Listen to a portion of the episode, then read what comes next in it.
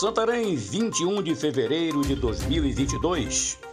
Hoje é segunda-feira, começando uma nova semana. Aqui Oswaldo de Andrade, direto da redação do jornal O Impacto. Confira comigo as notícias que estão destaque na página do seu jornal O Impacto. Cefa apreende 22 toneladas de cassiterita avaliada em 3 milhões de reais.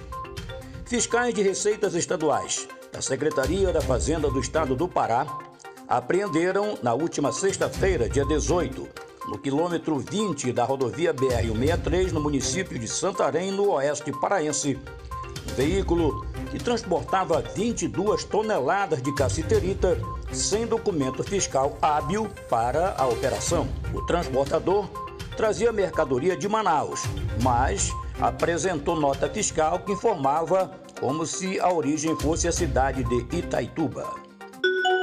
Homem acusado de estupro é espancado por populares em Santarém.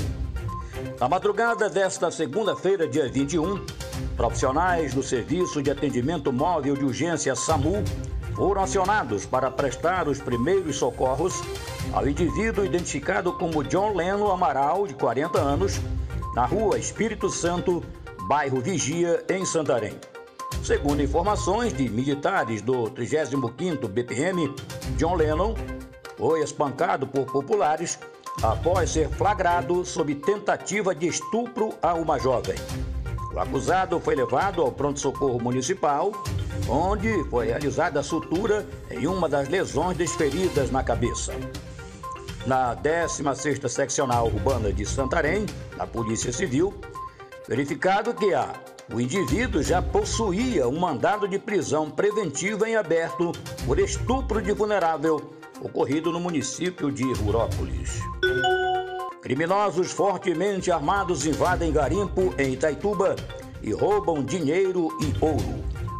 No sábado, dia 19, policiais militares de Criporizão, em apoio aos militares do garimpo São Raimundo, foram informados pelo gerente do garimpo do Independência, Marcos Alberto, por volta das 10 horas, que um grupo de nove homens encapuzados, com vestimentas de garimpeiros e fortemente armados com revólveres calibre 38, pistolas 9mm, espingardas calibre 12 e rifles, chegaram no garimpo e fizeram os trabalhadores e suas famílias reféns por quase uma hora.